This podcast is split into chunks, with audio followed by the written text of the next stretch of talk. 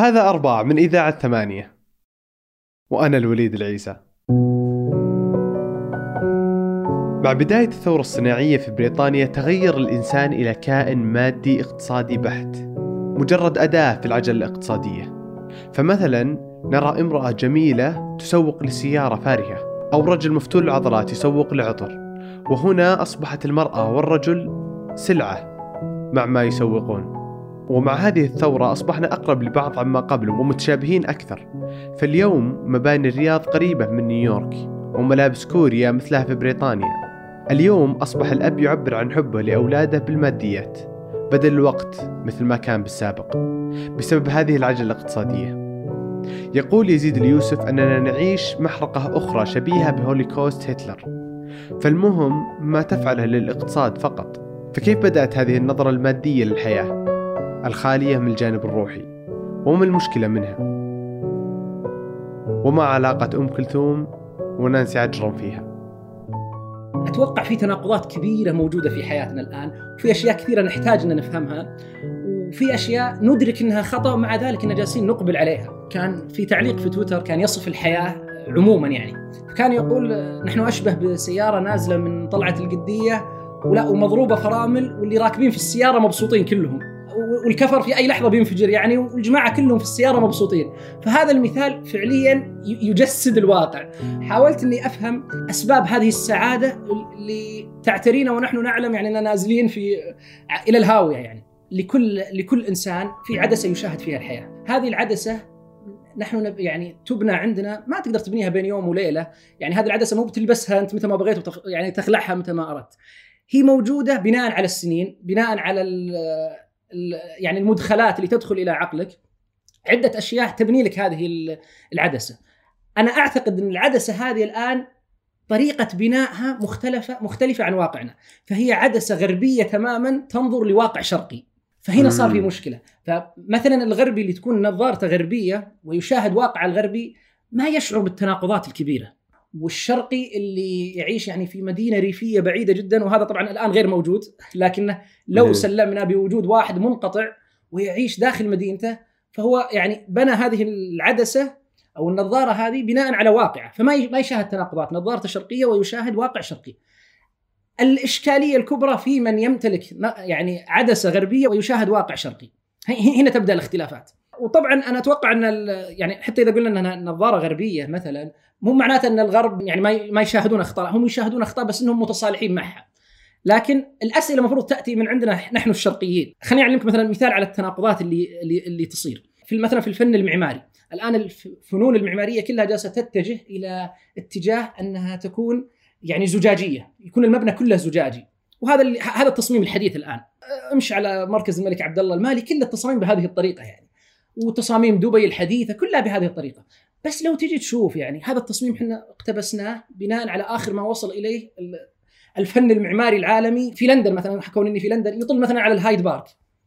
يطل على جو ماطر يطل على سحاب. أنا هنا في الرياض أطل ترى على على مخطط العقيق اللي وراي. إيه. فأنا جالس أجلب شيء ما انتمي له ابدا مو يعني. إي مو مناسب لنا ولا هو من ناتج و... من ثقافتنا وحاجتنا. ودرجة الحرارة عندي 50 حلو؟ فالشمس دخولها مم. علي مفزع جدا. وعندنا كذا دائما يعني على الأمثلة اللي تو تقولها دائما أشوف أشياء إحنا ناخذها من مثلا من الغرب مو بالضرورة إنها تناسبنا إحنا. في نجد مثلا قديما كانوا يبنون البيوت من الطين لحاجتهم، الطين دائما كان يبقى يعني تكلفته منخفضة وقوي ولأن كانت نجد حارة كان هو يساعد في تبريد المكان. الحين طبعا أنا الحين ما أقول المفروض نبني من طين ولكن الحين صرنا نبني أشياء نقلد فيها ما نراه بالخارج مثل المباني الزجاجية مع إنها مو بالضروره تناسبنا مثل الش... مثل اللي مثلا آه، نشوف آه، ملابسنا وكيف نحن نلبس مو بالضرورة إنه آه، نلبس الشيء اللي جالس يناسب بيئتنا ويناسب ثقافتنا بقدر ما إنه إحنا شفناه برا وكان كويس قلنا ليش ما نجيبه زي زي ما هو موجود برا. أعطي مثال أفضل. مثلا يقول هذا المثال ذكر عبد الوهاب المسيري. كان يقول إنه كان مرة يجوب شوارع القاهرة وكان عندهم الاحتفال برأس السنة فجايبين هذا بابا نويل الشكل الرجل الكث اللحية والرداء الأحمر. فواقف إيه. أمام أحد الاوتيلات احتفالا برأس السنة. مر طفل مصري هذا جاي من الصعيد. فهو شاف هذا الشيء استنكره. استنكر هذا المشهد. فوش سوى؟ مسك أخذ الحجارة وبدأ يرميها على بابا نويل. طبعا بابا نويل هذا رجل مصري يعني بس إنه حط الغطاء هذا. فوش سوى بابا نويل؟ اللي هو في العالم كله يقدم الهدايا للأطفال راح مسك العصا وقاعد يلحق الطفل هذا. والناس صوروا المشهد هذا. فقالوا في في في العالم كله ما في إلا بابا نويل اللي هو في مصر اللي هو يعني يضرب الأطفال. أتينا بواقع مختلف تماما عن العدسة اللي موجودة عندنا. يعني هذا الطفل المصري ما يفهم هذه الثقافة ما يدري وش هي. فتولد عنده هذا الانفصال عن الواقع. لكن م. أكبر فكرة يعني استوردناها هي فكرة الإنسان ذو البعد الواحد اللي هي فكرة إن الحياة لها بعد واحد هو البعد المادي.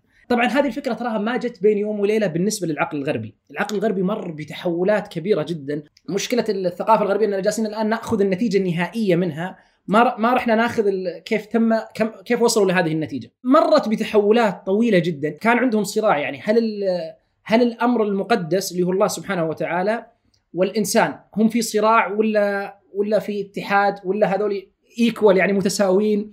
أتى الفيلسوف الألماني فريدريك نيتشه قال إن الإله قد مات وبه هو طبعا بهذا الإعلان الشهير يقول إنه خلاص إن ترى الإنسان يستطيع إنه يفسر كل شيء موجود في الحياة. كل شيء موجود في الحياة نستطيع إن نفسره بدون بدون الاحتياج إلى شيء مقدس. طبعا الشيء المقدس هو الشيء الغيبي. أنت إذا غيبت اي يعني إذا أنت أمت أي شيء غير محسوس فبالتالي يعني ما راح تؤمن إلا بالأشياء الموجودات اللي أمامك. الكره الأرضية فيها أقوياء وفيها ضعفاء فيها خير وفيها شر آه، في السابق قد ينتصر الخير الشر على الخير جميل لكن أهل الخير عندهم أمل انه لنا كرة ولنا عودة لأن الله سبحانه وتعالى لن يقبل بهذا الظلم. فعندهم هذا الانطباع موجود في عقولهم، لكن أنت إذا قلت ترى الإله هذا ترى خارج المعادله يعني هو ما يحكم الطبيعة. فهو خلاص هو إذا انهزم انهزم ما انتهت معركته، يعني حتى إذا كان فيه مصادمة بين شخصين. غياب الجانب المقدس اللي هو الجانب الروحي في الإنسان اللي هو قد يمنعك إنك تسوي شيء خطأ. أنت عندك القدرة إنك تسويه لكنك تمنع نفسك إنك تقول لا والله في حساب ينتظرني مثلا أو في شخص أقوى مني ومن الطرف اللي أمامي ممكن يحكم بيننا. إذا غابت هذه الفكرة عنك خلاص أنت بتبدأ يعني بناء على قوتك البقاء للأقوى. عشان كذا تبدأ هنا فكرة آه، ميكافيلي إن الغاية تبرر الوسيلة ما يهم الشيء اللي التكاليف اللي بتصير ما دام غايتك اللي بتجيبها عظيمة جدا. أفضل مثال ممكن نطبقه عليه هو مثال الهولوكوست. الهولوكوست هي المذبحه اللي قام بها هتلر. هتلر كان يرى في, في الإنسان يجب عليه أنه يبني هذا الاقتصاد. أي شخص ما عنده قدرة أنه يبني هذا الاقتصاد نحن ما نحتاجه، ما نحتاجه يكون موجود معنا على على خريطة ألمانيا. فبنى هذه المحرقة وأحضر أفران النار وبدأ يحرق كبار السن، المعاقين والغجر واليهود، أي شخص ما عنده قدرة إنه يضيف للاقتصاد قال نحرقه هذا، هذا ما له قيمة. طبعا في ذلك الوقت اقتصاد ألمانيا وهذا الشيء اللي لازم يعني من يقرأ تاريخ الحزب النازي يعلم إن الحزب النازي حقق أرقام فظيعة اقتصاديا. يعني هو لو قسناها بالنمو الناتج الإجمالي أو بتقدم الدول يعني الرجل نجح نجاح باهر. وش المشكلة اللي عند هتلر؟ هتلر يقول أنا ما أشاهد في الإنسان إلا قدرته. يعني أنا أشتغل مثلا إلى أن يوصل عمري 70 خلاص وصل عمري 70 ما عاد أستطيع إني أعمل. خلاص انتهى دورك في الحياة. امم هنا هتلر وش يشاهد فيك؟ يشاهد فيك جسدك فقط. ما يشاهد مثلا المشاعر اللي تحملها. مشاعر الحب اللي قد تقدمها للطرف الآخر. مشاعر حب الأبناء لك. مشاعر إيمانك بالله سبحانه وتعالى. كل هذه الأشياء الروحية ما يشاهدها هتلر. هتلر يقول البقاء للجانب المادي فقط. طبعا أوروبا كلها غضبت على هذا الموضوع وأسقطوا هتلر والآن هتلر ما قام به مجرما المحرقة هذه مجرمة لكن السؤال هل المنطلقات الفلسفية هذه اللي هو يقولها هتلر إلى أن وصل إلى المحرقة هل هي موجودة ولا غير موجودة؟ اللي هي النظر للإنسان فقط باعتباره جسدا، لو قسنا الواقع الآن هذه موجودة آه، يعني بشكل فج جدا الآن. واو حتى إيه؟ الآن موجودة الآن بشكل فج جدا لكن آه، مشكلة هتلر إنه وضعها بدون مكياج. لكن الغرب يطلب إنك تضعها بمكياج، لذلك يعني أحد اليهود اللي عانى من المحرقة وهرب منها هو عالم الاجتماع البولندي زيغموند باومان، هذا باومان رجل يهودي نجا من من الهولوكوست وذهب إلى إسرائيل بقى في إسرائيل فترة بعدين راح لبريطانيا واستقر في بريطانيا. يقول هذا زيغموند باومان وهو يهودي وأخرج من إسرائيل بتهمة أنه معادي للسامية. والسامية هي معاداة اليهود. فتخيل م. يهودي معادي لليهودية. كانت شيء كانت تهمة مضحكة يعني. يقول باومان ترى اللي سواه هتلر مو بشيء يعني هتلر ما ما ابتدع فكرا من عنده. هتلر طبق يعني حذافير الفكر الغربي لكن طبقها بصراحة متناهية. فالغرب يرفض التطبيق اللي بصراحة متناهية. نقبل إنك تطبقها لكن لا تطبقها بهذه الصراحة. شلون؟ الإعلانات مثلا. إذا جت مثلا إعلان لسيارة بي إم دبليو بتعلن عن سيارة من أحد سياراتها الجدد وأحضروا فتاة شبه عارية تقف على مقدمة السيارة الآن الشركة ماذا تقدم؟ ما هي السلعة اللي ستقدمها؟ ستقدم سيارة. سيارة, سيارة. السيارة لو تسأل نفسك أنت ما قيمة الفتاة هذه اللي موجودة الآن مقابل السيارة؟ ما لها قيمة ابدا ما لها قيمة هي وضعت كسلعة تم استخدام جسدها فقط يعني نظر لهذه الفتاة على أنها جسد فقط ما نظر. لأي أمر آخر فهم تماما مثل هتلر هتلر ما شاهد في الإنسان إلا المادة فمثلا هذه الإمرأة عندما لو كان مثلا عمرها سبعين مثلا يعني هذا الجمال وهذا الممشوقة القوام وهذا كله سي- سيزول. فإذا زالت ما قيم ما لها ما قيمه لها لا- قيمة. ما راح تجلب في في إعلان يعني. خلاص. تنتهي. تخرج خارج المعادلة. أنا يعني كمشاهد أبدأ أشوف هذا الكم الهائل من الإعلانات. يعني يبدأ يدور في ذهني أن يعني الإنسان المثالي هو الإنسان اللي ظهر في الإعلان. فيبدأون الناس يعني يسعون سعيا حثيثا لأنهم يصلون إلى هذه المرحلة. إذا اعتقد الإنسان في نفسه أنه سلعة طبعا هو هو إيمان باطني لكنه ليس صريح. ما ما, ما في إنسان يأتي ويقول أنا سلعة لكن هذا الإيمان باطن. فتجده مثلا يحاول جاهدا أنه يجدد السلعة هذه عن طريق تزيينها. فهنا تكثر مثلا عمليات التجميل. عمليات التجميل الفكرة الأساسية منها أنها تغير لك واقعك. خلينا نقيس الآن مثلا الجمال في 2019 ونقيس الجمال في 2009 ونقيس الجمال في 99 فكرة الجمال تتغير. فأذكر أنا كان فيه آه، في مقابلة مع فتاة آه، لبنانية كانت يعني مليئة بعمليات التجميل. فكانوا يسألونها كانوا يقولون ليش انت كذا يعني؟ قالت إني كنت أحقق رغبة زوجي. كان كل فترة تطلع موضة جديدة للجمال. الموضة الآن هي انه يكون مثلا الحاجبين بهذه الطريقة. فت- فتقوم بعمل حاجبيها بنفس الطريقة السائدة. بعد خمس سنين يتغير هذا الوضع. فيكون الجمال مثلا حجم الشفتين بطريقة معينة حجم الخدين بطريقة معينة. هي جالسة تلاحق هذا التغيير. هي الآن هي ما تشاهد في نفسها إلا إلا الجانب الخارجي منها فقط. ما تشاهد أي شيء داخلي. هذه هذه فكرة تسليع الإنسان. آه، في السابق كان الأب آه، يخرج من العمل الساعة 2 الظهر يرجع للبيت ويجلس مع أبنائه إلى آخر الليل. كان الحب اللي يقدم لابنائه هو يعني الأبوة اللي تقدم هو البقاء معهم يعني ويبادلهم أحاديثه وهذا الحب إنه يكون قريب منهم. تغيرت دائرة الاقتصاد وتغير بيئات العمل في العالم كله. ما عاد صار في أحد يطلع الساعة واحدة ولا 12 الظهر الناس الآن تطلع الساعة 5 العصر. لكن في المقابل هذا تم زيادة الرواتب. راح الوقت هذا اللي هو من الساعة 12 إلى الساعة 5 لا صار يجلس في العمل ويعوض عليه مقابله مبلغ مادي. فصار الأب يقدم الحب لأبنائه على شكل مادة. هو زاد راتبه. آه. فيأتي لهم يوم مثلا يقول خلونا نطلع نتعشى في مطعم فارغ. آه، في هدايا التخرج يعطيهم مبالغ عالية. تخرجوا مثلا تعالوا خلونا نسافر المكان الفلاني. الحب اللي صار يقدم الأب هو حب مادي ليست مشاعر. المشكلة أن الآباء مختلفين والقدرة المادية مختلفة. فمثلا أنا أبوي جاب لي هدية بلاي ستيشن هذه القدرة اللي استطاع أنه يقوم فيها. هو كذا عبر عن حبه لي بهذا البلاي ستيشن لكن جاري وهو صديقي أبوه لا قدرته المادية أعلى فعبر عن حبه لابنه بأنه أعطاه شهر في لوس أنجلوس مثلا. هل الأب اللي في جواري يعني اللي جاري مثلا هل يحب ابنه أكثر مني؟ مو بالضرورة بس إنه عنده أموال أكثر. بالضبط. هذا هذه الفكرة الرئيسية. إيه. الان الحب لا أصبح امرا ماديا. ما ما هو يعني المشاعر اللي تقدمها. من متى بدأ هذا إن الجانب الروحي عند الناس يخف يخف أو يقل جدا والجانب المادي هو اللي يظهر ويصير أكبر؟ يعني هل من زمان لو أرجع قبل 300 سنة كان موجود هذا الشيء ولا الموضوع آه، قريب؟ خلينا نقول مثلا من الثورة الصناعية الثورة. الصناعية اللي ضربت في بريطانيا بدأ العمل يعني بدأ العمل يزدهر تماما بين الناس وصار في فرص عمل كبيرة جدا طبعا هي لها بعد فلسفي آه، يعني النظرية الفلسفية هنا دخلت والفلاسفة كثير مهدوا لها يعني أول بداية لتغليب الأمر المادي على الأمر ال- الروحي كان إدخال المرأة لسوق العمل. كان في في في الثورة الصناعية في في بريطانيا كان عندهم مشكلة انه صار الوظائف كثيرة جدا وعدد الرجال ما يكفي لهذه الوظائف. وكانوا الأمهات يقومون بدور حيوي داخل الأسرة. فقالوا لهم اطلعوا يعني بدأ هنا فكرة تكريس إن آه، وجود المرأة في بيتها هذا معيب لها يعني. كل هذا كان لدفع النساء انهم يدخلون في الثورة الصناعية، ففعلا دخلوا الثورة دخلوا في في سوق العمل في ذلك الوقت وبدأ تغليب الأمر المادي على الأمر الروحي يعني.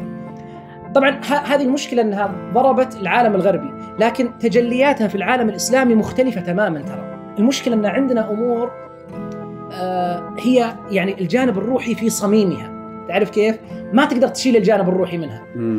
مع ذلك إحنا مضطرين إن نحطها يعني يعني نحطها ماديه، أذكر مرة كان أحد أشهر ممثلات الممثلات الإباحيات في أمريكا كتبت مذكراتها، كانت تذكر المذكرات اللي عن الرجال اللي كانت معهم يعني كانت تعمل معهم.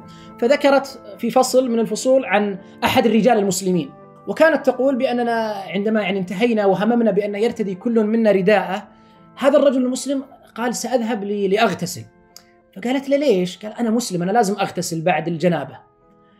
طيب أنت أمسك القصة هذه وحاول تفهم كيف أصبح الدين ماديا، يعني الدين الآن هو له بعدين آه، بعد مادي وبعد روحي، يعني مثلا الصلاة هي أفعال مادية أنت تصلي تركع وتقوم هذه كلها أمور مادية، فيها بعد روحي اللي هو الاتصال بالله سبحانه وتعالى.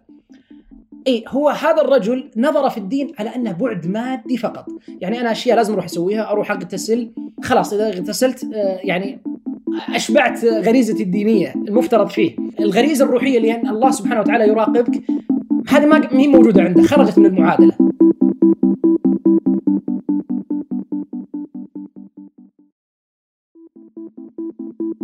باومان كان يقول مشكلة المادية أن ترى لا يستطيع كل الناس أنهم يكونون ماديين. أنا الآن مثلا اشتريت لي آه، جاكيت جديد مثلا. ترى بعد سنة حتى أقل من سنة هذا الجاكيت بيصير قديم. والناس جالسين جالسين يغيرون ملابسهم فأنا مضطر إني أروح أغير الجاكيت. طيب غيرته. بعدها هل خلاص بستقر لا ما في استقرار تراك بتغير مرة ثانية بتغير. ثالثة ورابعة وخامسة. فأنت في حالة تغيير مستمر ما عاد في شيء ثابت عندك. كل شيء جالس يتغير وتيجي تقول يا ناس أنتم إن ليش مستعجلين بهذه الطريقة؟ يعني خلونا نوقف خلينا نوصل ليش إننا مستعجلين؟ ما في ما خط النهاية هذا غير موجود. فبالتالي الناس كلها لا تستطيع إنها تدخل هذا الماراثون. اللي ما يدخل هذا الماراثون وش نتيجته؟ غالبا سيتطرف وسيواجه هذه الحياة. لأن هؤلاء الماديين جالسين يصنعون لهم هوية. خلاص الهويات الآن الهوية الوطنية، الهوية الدينية، الهوية العرقية، هذه بدأت تذوب، خلاص الهو... الهوية الآن الجديدة هي الهوية المادية. العالم كله أصبح يشبه بعض. أنا الآن مثلا أعيش في بريطانيا ما أشعر في فرق كبير بيني وبين الطالب الفرنسي اللي جالس جنبي مثلا. أنا وياه كلنا نحمل نفس الجوال نفس اللابتوب آه، نفس الماركة جالسين نلبسها آه، أحاديثنا تقريبا كلها نفس الأحاديث من فاز برشلونة انهزم آه، مانشستر كلنا خلاص الحين في هوية جديدة الآن جالسة تتولد يعني. وين سافرت؟ والله ماربيه كانت جميلة باريس مو بجميلة. هذه هذه الهوية العالمية الجديدة، المشكلة من لا يستطيع أن يدخل هذه الهوية هذا سيواجه مشكلة كبيرة.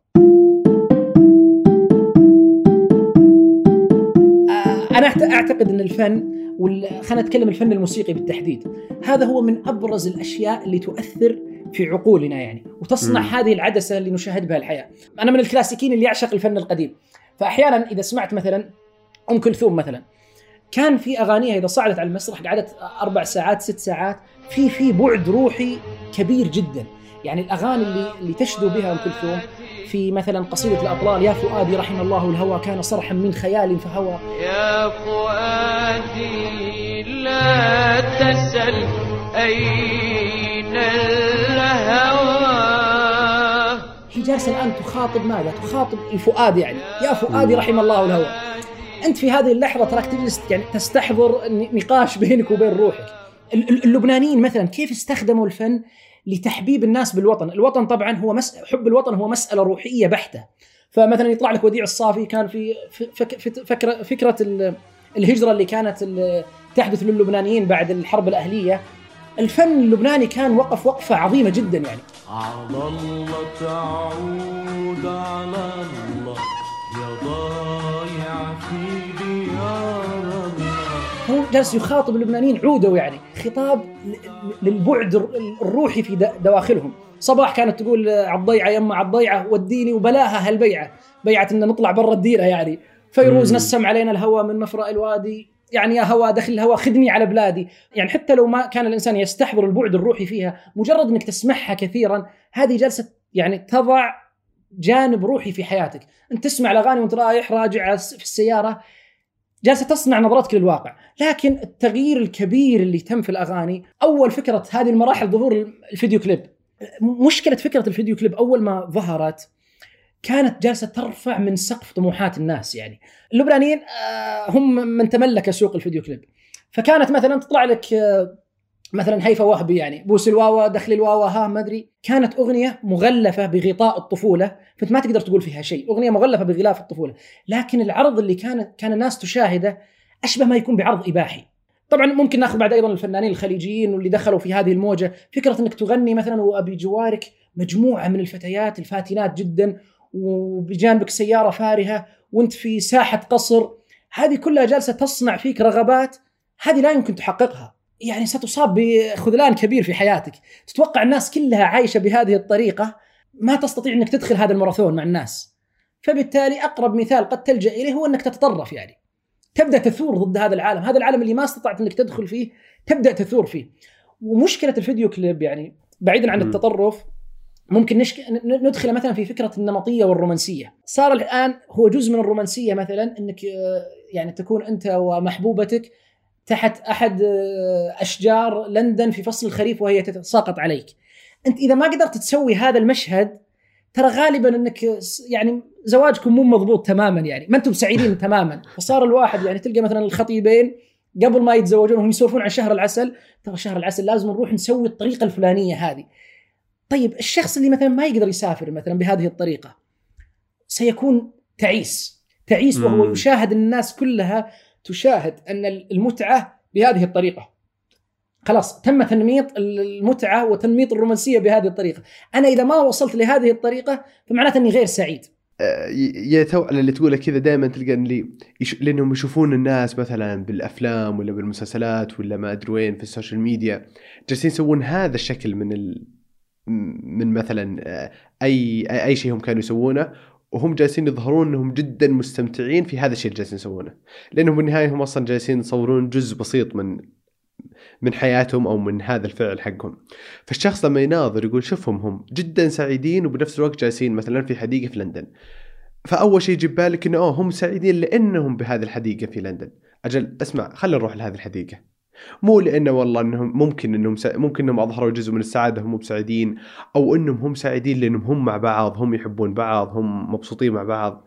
فتلقاهم ما في الناس ما تناظر الجانب ترى هذا الروحي خلاص. إي الناس عطني الم- ابدا. الصورة الخارجية هذه بس. إي فعلا فعلا فعلا. والله يعني صدق شيء شيء عجيب ومحزن صراحة. آه، صار في تنميط لعادات معينة في السفر. فجزء من السفر إنك تذهب وتت... يعني تتناول قهوتك في هذا المقهى المعين. تزور المقهى ترى ما في شيء مميز يعني. بالعكس مقهى سيء جدا. لكن الناس مجتمعة. الناس مجتمعة عنده هنا. خلاص هو جزء من السفر إني أجي أنا أصور بهذه الطريقة. ولازم. أوثق هذه الصورة. ترى يعني أتوقع أبرز مشكلة الآن في عالمنا الحالي وهذه هي سبب الكوارث أن في السابق الشخص يعني يقيس سعادته ويقيس يعني نظرته للحياة بناء على الحارة اللي هو فيها. فأنا ناظر جاري وش سوى وين راح وين جو وش شرى العيال أحاول أسوي مثله. لكن الآن لا يجيك مثلا شخص يعني مثلا شاب أو توه يافع في عمر ال 17 وفي قرية نائية جدا مثلا في جنوب الرياض. قرية نائية جدا لكنه ماسك الجوال ويتفرج على سنابات واحد يتمشى في شوارع نيويورك. خلاص هو يقيس نفسه بهذا ال- ب- ب- بهذا الشاب اللي في نيويورك، ما يقيس نفسه بأبناء ح- حية يعني. صح صح صح. وهذه فعلاً. هي المشكلة الكبرى. خلاص الآن مقاييس ال- الاعتياد عند الناس اختلفت. يعني الأطفال الآن مثلا وأشوفها كثير يعني في المجتمع القريب مني أبناء خالتي و... و... والمحيط اللي حولنا إذا جاء عند أبوه يطلب طلبات يقول في هذا اللي في اليوتيوب ال vlogger اللي يصور العيال راحوا وعندهم مسبح وعندهم مدري كيف و و و الأب الأب أمام صدمة شلون يشبع رغبات أطفاله. مم. من رغبات اطفال يعني أنا الآن أشبعتهم بناء على هذا ال vlogger اللي على ال YouTuber هذا اللي يصور متعة أبنائه. فأجي أنا شرى لهم مسبح شريت لهم مسبح. فهم بيشوفون مقطع ثاني الواحد لا والله آه، شرى لهم خيل. فأنا مضطر إني أروح أشتري لهم خيل. تعرف اللي ركض بلا نهاية؟ ما. في مرحلة تقول أنا بأصل إلى اليقين وبوقف بقول خلاص والله الحمد لله أنا ملكت الدنيا. ملكت ما سعادة. تقدر. ما, في. تقدر. ابدا. هذه غير موجود يعني. أذكر آه، في في مصورة يابانية أخذت المركز الأول أخذت جائزة عام 2004 مم. على أجمل صورة صورتها.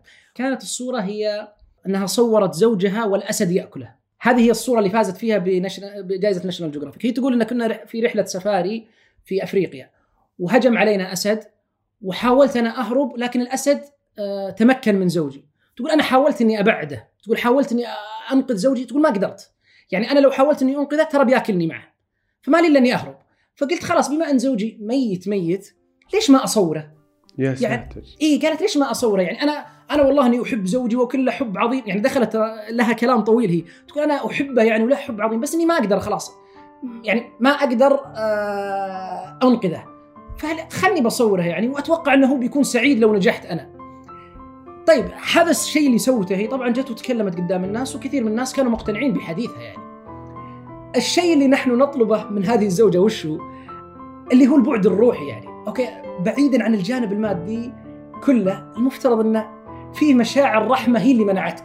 إذا غابت هذه المشاعر خلاص نعم سيبقى العقل المادي البحت اللي هو نعم ليش وين المانع إنك تصورينه؟ صوريه وخذي الجائزة وأكيد هو في قبره أو في بطن الأسد بيكون سعيد إنك حققتي ال- الجائزة يعني. هي تتكلم من منظور مادي بحت واللي موجودين مؤمنين بهذه النظرة المادية البحتة يعني من يؤمن ب بأن ال- يعني بأنه يجب أن نستخدم مثلا رجال مفتولين العضلات ونساء عاريات في الإعلانات ترى يؤمن بمنطلقات هذه اليابانية لكنهم مختلفين شخص بمكياج وشخص بمكياج. نفس المنطلق الفلسفي المنطلق الفلسفي إن الإنسان بعد مادي واحد هو نفس المنطلق الفلسفي. بمثل بمثل من كان يعني بمثل فارق التشبيه بين هتلر وبين ال- الإعلانات هي مثلها الإعلانات والصورة هذه أعتقد يعني. نعم تماما تماما مثله موعدنا الاربعاء